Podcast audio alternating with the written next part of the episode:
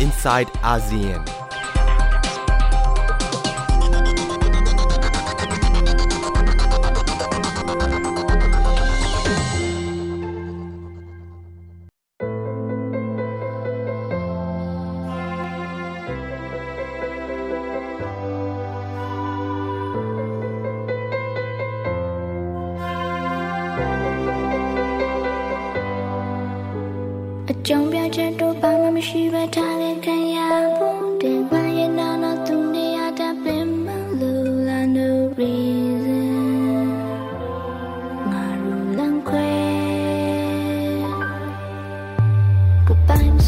sa đôi ly nên ta bốn nên trang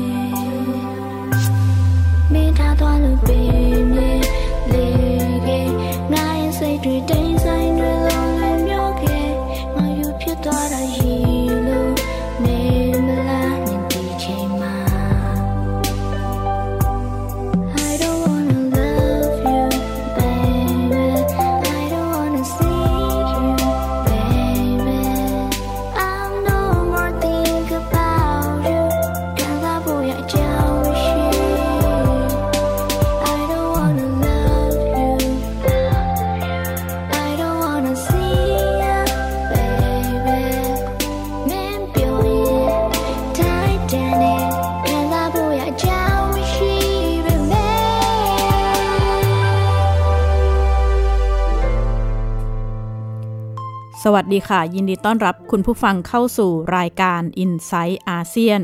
ดิฉันชลันทรโยธาสมุทรทำหน้าที่ดำเนินรายการ เราเริ่มต้นรายการกันด้วยเพลง No Reason เพลงนี้ขับร้องโดย Angel j a s i n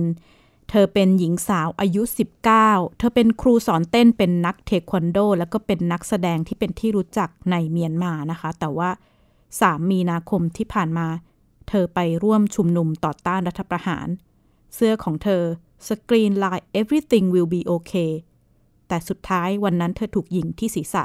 ระหว่างการสลายการชุมนุมและเสียชีวิต ข้อความสุดท้ายที่เธอทิ้งไว้บนป้ายที่ข้อมือ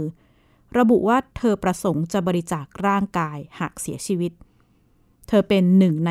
38 คน ที่เสียชีวิตจากการสังหารในวันที่ หลายๆ คนระบุว่าเป็นวันแห่งการนองเลือด 3 มีนาคม ก็ขอแสดงความเสียใจกับผู้เสียชีวิตทั้งหมดนะคะ ด้านทางการเมียนมาก็พยายามออกมาปฏิเสธถึงกรณีการเสียชีวิตของเจซิน โดยอ้างว่าการเสียชีวิตของเธอเนี่ยไม่ได้เกิดจากอาวุธของตำรวจที่ใช้ปราบจราจนข้อมูลของสมาคมช่วยเหลือนักโทษการเมือง ออกมาเปิดเผยข้อมูลว่าตั้งแต่ รัฐประหารวันที่ 1 กุมภาพันธ์ จนถึง 4 มีนาคม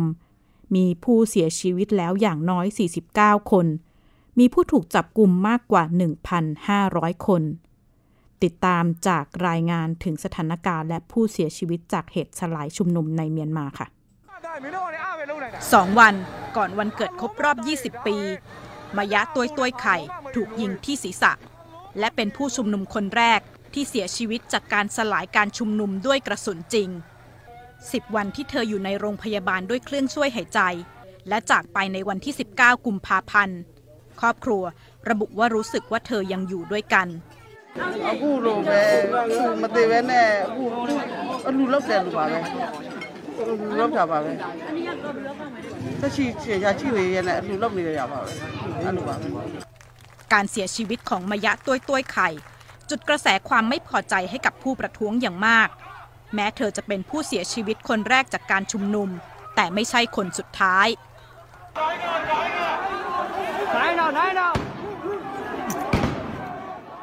3มีนาคม วันที่มีการสลายการชุมนุมรุนแรงที่สุดทั่วเมียนมา ส่งผลให้มีผู้เสียชีวิต 38 คน เจซินหรือแองเจลหญิงสาวอายุ 18 จากมันดาเลย์เป็นหนึ่งในนั้น คลิปวิดีโอที่เธอสวมเสื้อสีดำพิมพ์ข้อความ everything will be okay แล้วทุกอย่างจะดีขึ้น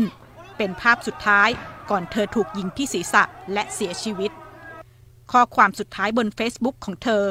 ระบุถึงกรุ๊ปเลือด และแจ้งความประสงค์ขอบริจาคร่างกายหากเสียชีวิตแองเจลเป็นครูสอนเต้น เป็นนักร้อง และเป็นนักเทควันโดที่เป็นที่รู้จักในเมียนมา พ่อของเธอ มักให้กำลังใจก่อนออกไปประท้วง เธอมักปรากฏตัวในแนวหน้า และเป็นผู้นำให้ผู้ประท้วงคนอื่นๆ หลบหนีอย่างปลอดภัย พิธีศพของเธอจัดขึ้นในวันนี้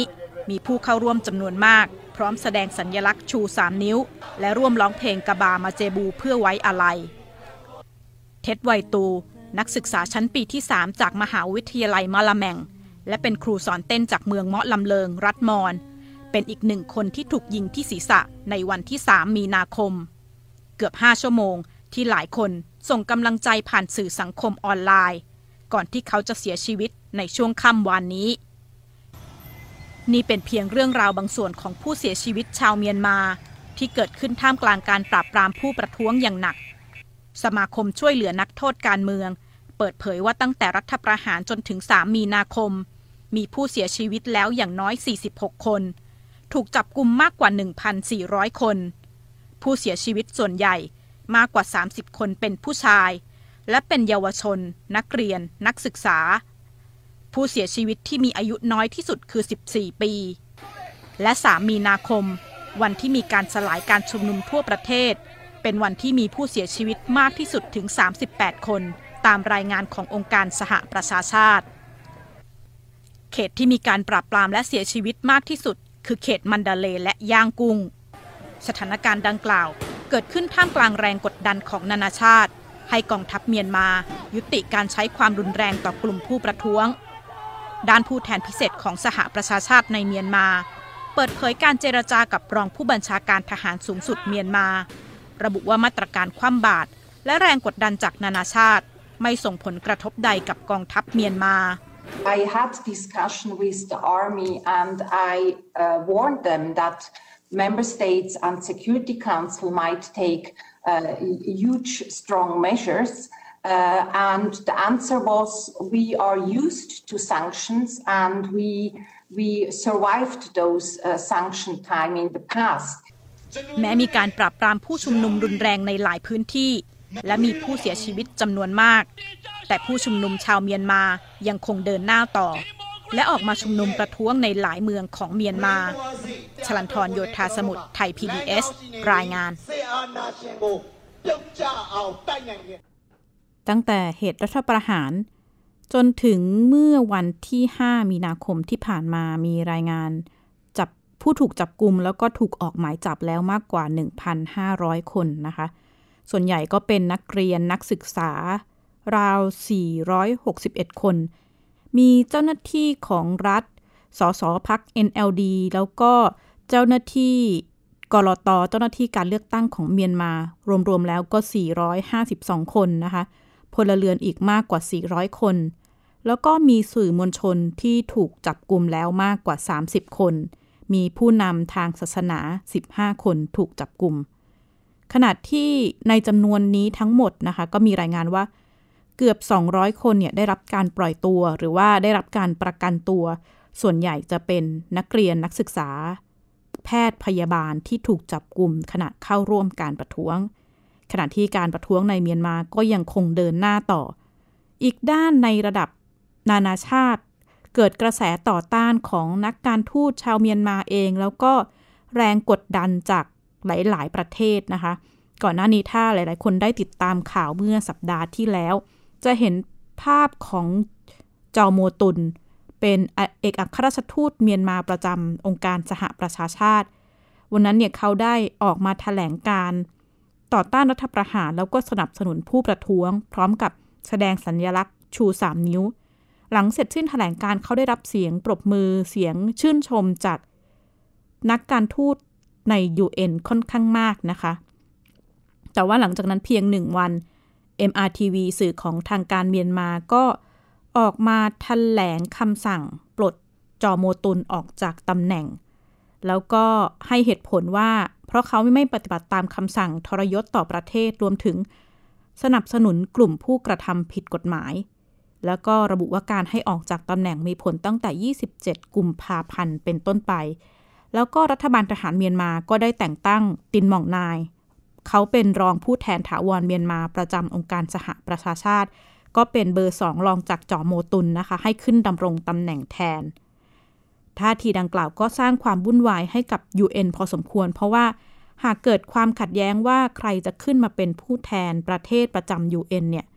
ก็จะต้องนำเรื่องเข้าสู่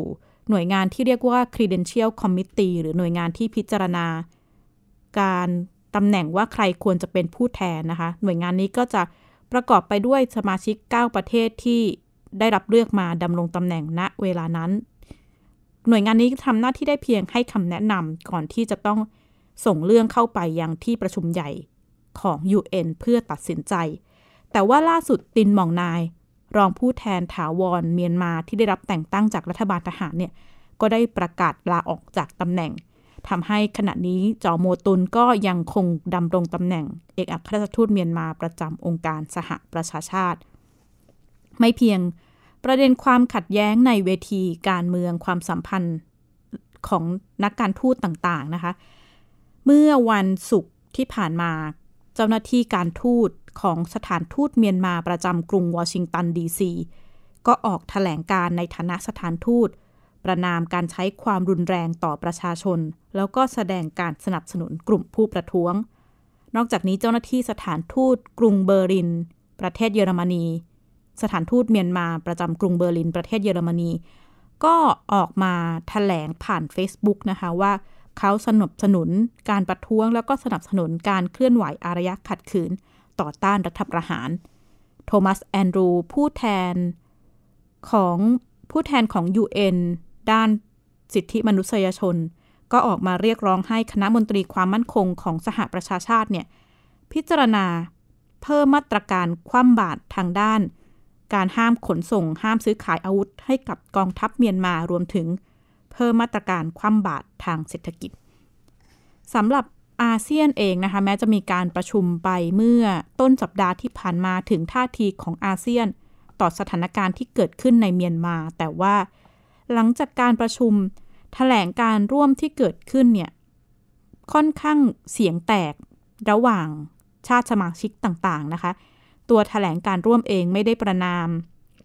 เหตุรัฐประหารไม่ได้ประนามการใช้ความรุนแรงต่อประชาชน ระบุเพียงว่าเป็นเรื่องภายในของเมียนมาและเสนอให้ ผู้ที่เกี่ยวข้องพยายามยับยั้งชั่งใจยุติความรุนแรง ขณะที่ แถลงการประเทศ อินโดนีเซีย มาเลเซีย แล้วก็สิงคโปร์ค่อนข้างเป็นไปในทางเดียวกัน แล้วก็ชัดเจนคือออกมาประนามเหตุรัฐประหารที่เกิดขึ้น ท่าทีของชาติสมาชิกอาเซียนที่ชัดเจนที่สุด หนึ่งในนั้นคือสิงคโปร์นะคะ ล่าสุดวิเวียนบาลากริชนัน รัฐมนตรีต่างประเทศของสิงคโปร์เนี่ยก็ออกมาระบุว่าเป็นความน่าอับอายของประเทศชาติที่กองทัพ ใช้อาวุธกับประชาชน แล้วก็มีรายงานว่าบาลากริชนันพยายามที่จะติดต่อขอพูดคุยกับกองทัพเมียนมาแต่ยังไม่มีความคืบหน้าเรื่องนี้ คุณพงษทัศน์สุขพงศ์มองมุมอาเซียนเสียงแตกเสียงล้มต่อแนวทางการแก้ปัญหาเมียนมาค่ะจริงๆ หลายคนมองว่าอาเซียนน่าจะทำอะไรได้มากกว่านี้ ผลักดันอะไรได้มากกว่านี้นะครับ โดยเฉพาะผู้ที่ติดตามสถานการณ์มานานก็ค่อนข้างผิดหวังกับท่าทีของอาเซียนเหมือนกันนะครับ ชื่อว่าคำถามของคนที่ติดตามสถานการณ์ในเมียนมามานาน ก็คือการประชุมของอาเซียนจะช่วยผ่อนคลายอุณหภูมิทางการเมืองในเมียนมาได้หรือไม่ และถ้าได้จะได้มากน้อยแค่ไหนนะครับตอนนี้ผลการประชุมออกมาแล้ว ก็ดูเหมือนจะไม่มีประสิทธิภาพเท่าที่ควรนอกจากนี้ยังตอกย้ำให้เห็นถึงความไม่เป็นเอกภาพ หลังจากท่าทีของสมาชิกอาเซียนมันไม่เป็นไปในทิศทางเดียวกันด้วย ผมจัดกลุ่มท่าทีของสมาชิกอาเซียน จากการประชุมนัดพิเศษเมื่อวานนี้ออกเป็น 2 กลุ่มใหญ่ๆนะครับให้คุณผู้ชมดูกลุ่มด้านซ้ายมือก่อน มีสิงคโปร์ มาเลเซีย อินโดนีเซีย และฟิลิปปินส์กลุ่มนี้เรียกร้องให้ปล่อยตัวองซานซูจี และบรรดานักโทษการเมืองนะครับ นอกจากนี้ยังได้แสดงจุดยืน เรียกร้องให้เมียนมาเร่งฟื้นฟูกระบวนการพัฒนาประชาธิปไตยภายในประเทศด้วย อย่างมาเลเซียเนี่ยเสนอให้อาเซียนจัดตั้งกลุ่มผู้เชี่ยวชาญขึ้นมา เข้าไปตรวจสอบผลการเลือกตั้งเมื่อปลายปีที่แล้ว ดูซิว่ามีอะไรที่คลาดเคลื่อนไปหรือไม่นะครับขณะที่ไทยเราลาวกัมพูชา เวียดนาม ไม่ได้มีท่าทีชัดเจน แล้วก็ไม่ได้เสนอแนวทางในการแก้ไขปัญหาการเมืองของเมียนมาเอาไว้อย่างชัดเจนด้วยนะครับอาจจะรวมถึงบรูไนที่เป็นประธานอาเซียนปีนี้ด้วย ถ้าดูในถแถลงการเนี่ยก็ไม่ได้เจาะลึกถึงแนวทางว่าจะช่วยให้เมียนมาฝ่าวิกฤตการเมืองไปได้อย่างไร เพียงแค่พูดกว้างๆเกี่ยวกับความพร้อมในการสนับสนุนเมียนมาให้กลับสู่ภาวะปกติ ด้วยวิธีการเชิงบวก แต่ก็ไม่ได้บอกว่าเป็นวิธีอะไรนะครับ แล้วความพยายามผลักดันข้อเรียกร้องของชาติสมาชิกอาเซียนในกลุ่มแรก มันมีความเป็นไปได้มากน้อยแค่ไหน ถ้าย้อนกลับมาดูข้อเรียกร้องแรกก็คือการปล่อยตัวซูจี เพื่อเปิดทางไปสู่การเจรจาผ่อนคลายความตึงเครียดทางการเมืองเนี่ยถ้าคุณผู้ชมย้อนกลับไปดูวัน 2 วันที่ผ่านมาจับสังเกตจะเห็นว่ามีการตั้งข้อหาซูจี เพิ่มอีก 2 ข้อหา รวมของเดิมเป็น 4 ข้อหามันก็สะท้อนให้เห็นนะครับว่าการปล่อยตัวเป็นไปได้ยากเหลือเกิน นี่ยังไม่นับรวมกับการตั้งข้อหาประธานาธิบดีวินมินอีก 2 ข้อหาในวันนี้ ยิ่งช่วยตอกย้ำถึงคำตอบได้ชัดเจนไม่แพ้กันนะครับ ตามปกติเนี่ยนายทหารระดับสูงของเมียนมาพอขี่หลังเสือแล้ว ก็คงไม่ยอมถอยง่ายๆนะครับไม่เช่นนั้นอาจจะถูกเช็คบิน ส่งผลกระทบต่อกลุ่มธุรกิจขนาดใหญ่ที่อยู่ในกำมือของพวกเขา มาดูข้อเรียกร้องข้อที่ 2 ก็คือการฟื้นฟูกระบวนการพัฒนาประชาธิปไตยมันยิ่งเป็นไปไม่ได้เลยครับ หากกองทัพยังไม่ปลดล็อกข้อเรียกร้องข้อแรกนะครับแถมข้อเรียกร้อง 2 ข้อนี้มันไม่ได้อยู่ในแถลงการของประธานอาเซียนด้วย เพราะฉะนั้นจึงไม่นับว่าเป็นฉันทามติของอาเซียนทั้งหมดด้วยนะครับสื่อมวลชนอาวุโสที่คลุกคลีวงในอาเซียนมาโดยตลอดลอดอย่างคุณสุภลักษณ์การจนขุนดีก็ช่วยถ่ายทอดเรื่องราวเบื้องหลังการประชุมที่จัดขึ้นเมื่อวานนี้ ให้เราได้เห็นอีกแง่มุมหนึ่งครับ ในดาราฟเนี่ยมีคำว่า road map ในในการหารือกันของระหว่างอินโดนีเซียกับประเทศอื่นๆนี่ก็พยายามจะพูดว่าต้องการที่จะมี road map ของการไปสู่ประชาธิปไตย road map หน้าตาเป็นยังไงอีกเรื่องหนึ่งนะครับ แต่ว่าอย่างน้อยที่สุดเนี่ยสิ่งที่อินโดนีเซียพยายามจะผลักดันนี่คือ ให้มันมีแนวทางไปสู่ความเป็นประชาธิปไตยหรือกลับคืนสู่สถานะของความเป็นประชาธิปไตยอย่างแน่นอนชัดเจนในระยะเวลาที่ว่ามันชัดเจน ปรากฏว่า เมื่อถึงเวลาที่ที่ chairman statement ออกมาจริง ๆ เมื่อวานนี้ตอนเย็นใช่ไหมครับ ปรากฏว่าคำว่า road map ไม่อยู่ละ สิ่งที่เพิ่มมาซึ่งก็น่าผิดหวังมากนะครับ สิ่งที่เพิ่มมาในข้อ 9 ใน chairman statement ในแถลงการณ์ของท่านประธานที่ประชุมก็คือเพิ่มว่าได้ยินว่า หลายประเทศ หลายฝ่ายต้องการให้มีการปล่อยออนักโทษการเมืองที่ถูกจำคุกซึ่งหมายถึงองซานซูจี และก็คนอื่นๆ ของพรรค NLD รวมทั้งนักเคลื่อนไหว นักกิจกรรมทางการเมือง นักการเมืองที่ถูกจับอยู่ในเวลานี้จำนวนมากแล้วนะครับ ความจริงเรื่องนี้เป็นเรื่องที่อาเซียนควรจะพูดได้แต่ในที่สุดก็ไม่ได้เอาเรื่องนี้ใส่ แน่นอนว่าชาวเมียนมาหลายคนที่ติดตามสถานการณ์อย่างใกล้ชิดก็รู้สึกไม่พอใจกับท่าทีที่ออกมาของอาเซียนด้วยนะครับ เช่นเดียวกับกลุ่มสมาชิกรัฐสภาอาเซียน เพื่อสิทธิมนุษยชนที่แสดงความผิดหวังกับท่าทีในครั้งนี้ด้วย ประธานของกลุ่มเนี่ยบอกว่าอาเซียนทำให้ชาวเมียนมาผิดหวังในยามที่พวกเขาต้องการความช่วยเหลืออย่างมากนะครับ ยิ่งไปกว่านั้นตัวประชาคมอาเซียนเองก็ยังพลาดโอกาสที่จะแสดงภาวะผู้นำซึ่งถือเป็นสิ่งจำเป็นมากที่สุดในขณะนี้ด้วยนะครับ สิ่งที่เราได้เห็นกันก็คือการใช้กำลังปราบปรามเกลุ่มผู้ประท้วงอย่างรุนแรงในวันนี้จนมีผู้เสียชีวิตอย่างน้อย 10 คนเนี่ยมันก็ทำให้เห็นได้ชัดเจนแล้วนะครับ ว่าเมียนมาแทบไม่สนใจข้อเรียกร้องของอาเซียนเลยด้วยซ้ำนะครับ คุณวราวิทย์คุณพรวดี ต้องติดตามต่อไปแล้วครับ ว่าพอมีเหตุการณ์รุนแรงเกิดขึ้นแบบนี้ รวมถึงแรงกดดันจากนานาชาติที่น่าจะเพิ่มมากขึ้น มันจะบีบให้อาเซียนต้องขยับตัวอะไรมากกว่าออกแถลงการไม่กี่แผ่นแบบนี้อีกหรือเปล่านะครับค่ะนี่ก็เป็นการ ประเมินท่าทีของอาเซียน ขณะที่ในเมียนมาเองเนี่ยประชาชนต่างออกมาเรียกร้องให้ UN พิจารณาใช้แนวทาง R2P หรือว่า Response to Protect คือการให้กองทัพของสหประชาชาติ ออกมาให้ความช่วยเหลือด้านสิทธิ ด้านมนุษยชนกับประชาชนชาวเมียนมา แต่ขั้นตอนนี้ไม่ง่ายนะคะ เพราะว่าต้องผ่านกระบวนการการรับรองจาก ชาติสมาชิกอาเซียนชาติสมาชิกของ UN ทุกประเทศโดยไม่มีการโหวตค้าน แล้วก็คริสซิรุเตะอดีตเจ้าหน้าที่ ด้านภารกิจค้นหาความจริงหรือ fact finding ของ UN เนี่ยก็ออกมาระบุว่าแทบจะเป็นไปไม่ได้ เพราะว่ามาตรการเหล่านี้ก็ไม่ได้เกิดขึ้นในสมัยช่วงที่สังหารชาวโรฮิงญาในเมียนมา ดิฉันได้พูดคุยกับ ผู้เชี่ยวชาญด้านการเมืองในเมียนมา ผู้ช่วยศาสตราจารย์ ดร ดุลยภาค ปรีชารัตประเมินท่าทีของกองทัพ หากนานาชาติ เตรียมใช้กองกำลังเข้าไปสนับสนุน อาจารย์มองว่ากองทัพไม่น่าจะยอมให้สิ่งเหล่านี้เกิดขึ้นค่ะ ผมมองว่าตอนนี้มีนองหลายมีฐานอำนาจ 7 ฐานด้วยกันหนึ่งก็คือสภาบริหารปกครองรัฐ นะครับซึ่งก็เป็นกลไกการบริหารที่เพิ่งตั้งขึ้นมาใหม่ มีลักษณะกระชับกระทัดรัดแต่รวมศูนย์อำนาจสองคือสภากลาโหมและความมั่นคงแห่งชาติ ซึ่งเป็นหน่วยงานที่มีบทบาทในช่วงประกาศสภาวะฉุกเฉิน การต่ออายุสภาวะฉุกเฉิน ก็ตอนนี้คนของมินองหลายก็เข้าคุมนะครับสามคือกองทัพเมียนมารวมถึงกองกำลังความมั่นคงที่อยู่ภายใต้การบังคับบัญชาของกองทัพเมียนมา ซึ่งมีมากกว่า 5 0 0แสนนาย อาวุธยุทโธปกรณ์เต็มพิกัดเลยนะครับ สามก็คือปราการเหล็กที่กรุงเนปิดอร์เราเห็นแล้วว่ามีการพยายามประท้วงที่เมืองเปียงมานา แต่ว่าก็ถูกปราบปรามแล้วทหารก็บล็อกจุดยุทธศาสตร์สำคัญ ไม่ให้เข้าไปในที่ตั้งของกองทัพ แล้วก็เมืองเนปิดอร์ข้อทีสี่4 คือมวลชนภาครัฐ ซึ่งก็จะมีม็อบบางม็อบเหมือนกันที่สนับสนุนมินนองหลาย คณะรัฐประหารนะครับออีกหนึ่งก็คือกลุ่มชาติพันธุ์ ซึ่งมีทั้งพรรคการเมืองกองกำลังชาติพันธุ์ ซึ่ง หลายกลุ่มไม่เอาคณะรัฐประหาร แต่จะมีบางกลุ่มที่ถูกดึงเข้ามา เป็นแกนร่วมในการบริหารรัฐ เป็นฐานอำนาจอันหนึ่งของมินนองหลาย ก็เขาก็พยายามทำตรงนี้อยู่ ส่วนขาที่ 7 ขาสุดท้าย คือชุมชนนานาชาติ มหาอำนาจทางการเมืองโลก ซึ่งอยากจะให้จับตาดูบทบาทท่าทีของจีนและรัสเซีย ซึ่งจะเป็น 2 ประเทศที่มีบทบาทในการอุ้มชู หรือคุ้มกันคณะรัฐประหารโดยมีนองหลาย หากมีการแลกเปลี่ยนผลประโยชน์กัน เพราะฉะนั้นในมุมของผมเนี่ย อำนาจของมีนองหลายเนี่ยมีอยู่ด้วยกัน7ขา7องค์ประกอบหลักเลย ซึ่งการจะล้มรัฐบาลชุดนี้ถือว่ายากเหมือนกันในการถ้าถาจะใช้เวลารวดเร็วในการล้มนะครับแต่ว่าก็ต้องดูความเปลี่ยนแปลงของบางมิติเหมือนกันมิติแรกต้องดูว่าชุมชนนานาชาติ จะมีมหาอำนาจการเมืองโลกชาติไหนที่เข้ามากดดันคณะรัฐประหารแบบกระฉับกระเฉงคงเส้นคงวาและต่อเนื่อง แต่ก็ติดขัด เพราะว่ามันจะมีมหาอำนาจบางกลุ่มที่แคร์เรื่องผลประโยชน์ในพม่ามากกว่าการประนามคณะรัฐประหารนะครับข้อที่2นะครับก็ต้องดูที่แนวร่วมของการเจรจาสันติภาพ การสร้างสหพันธรัฐประชาธิปไตยว่าจะเอายังไงต่อ แต่ตอนนี้กลุ่มชาติพันธุ์บางกลุ่มที่อยากจะได้สหพันธรัฐก็เข้าไปร่วมกับคนพม่าที่อยากเรียกร้องประชาธิปไตยเหมือนกัน เพราะนั้นไอ้เรื่องของ federalization กับ democratization ก็ก็ค่อนข้างจะสูงเหมือนกัน ก็ต้องดูว่ามินนองหลายจะจัดการยังไง นะครับแล้วเรื่องสุดท้ายก็ต้องดูว่านวัตกรรมการก่อตัวของม็อบ การเคลื่อนไหวของม็อบจะขยายตัว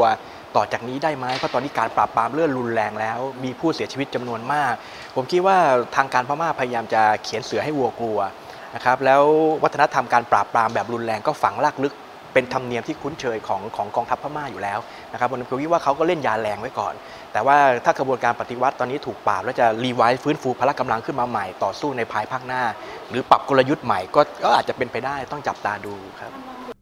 ขณะที่ท่าทีของประเทศต่างๆ ก็ต้องจับตานะคะ ขณะนี้ ด้านสหรัฐอเมริกา แคนาดา ยุโรปต่างๆ ก็ออกมามีท่าทีเดียวกัน คือออกมาประนาม สถานการณ์การรัฐประหารการปราบปรามการใช้ความรุนแรงต่อประชาชนอย่างรุนแรง แล้วก็หลายประเทศก็เพิ่มมาตรการกดดันมากยิ่งขึ้น สหรัฐอเมริกาเองเนี่ยได้ประกาศใช้มาตรการ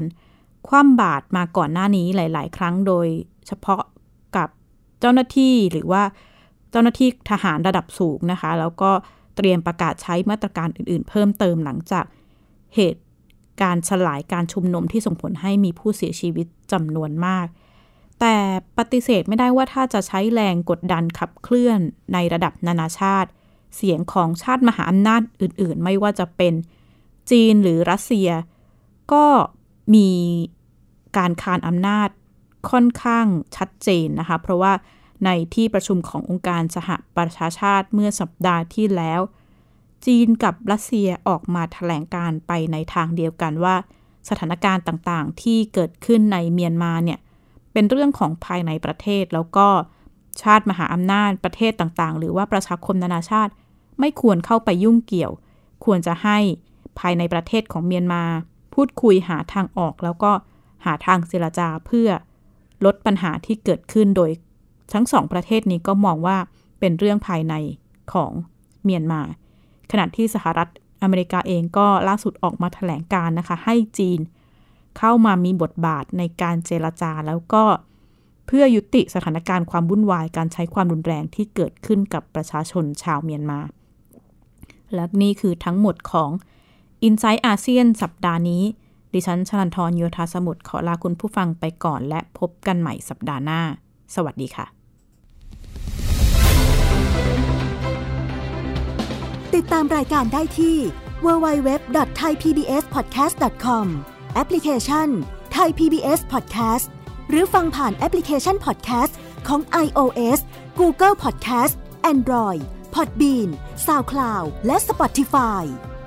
ติดตามความเคลื่อนไหวของรายการและแสดงความคิดเห็น โดยกดถูกใจ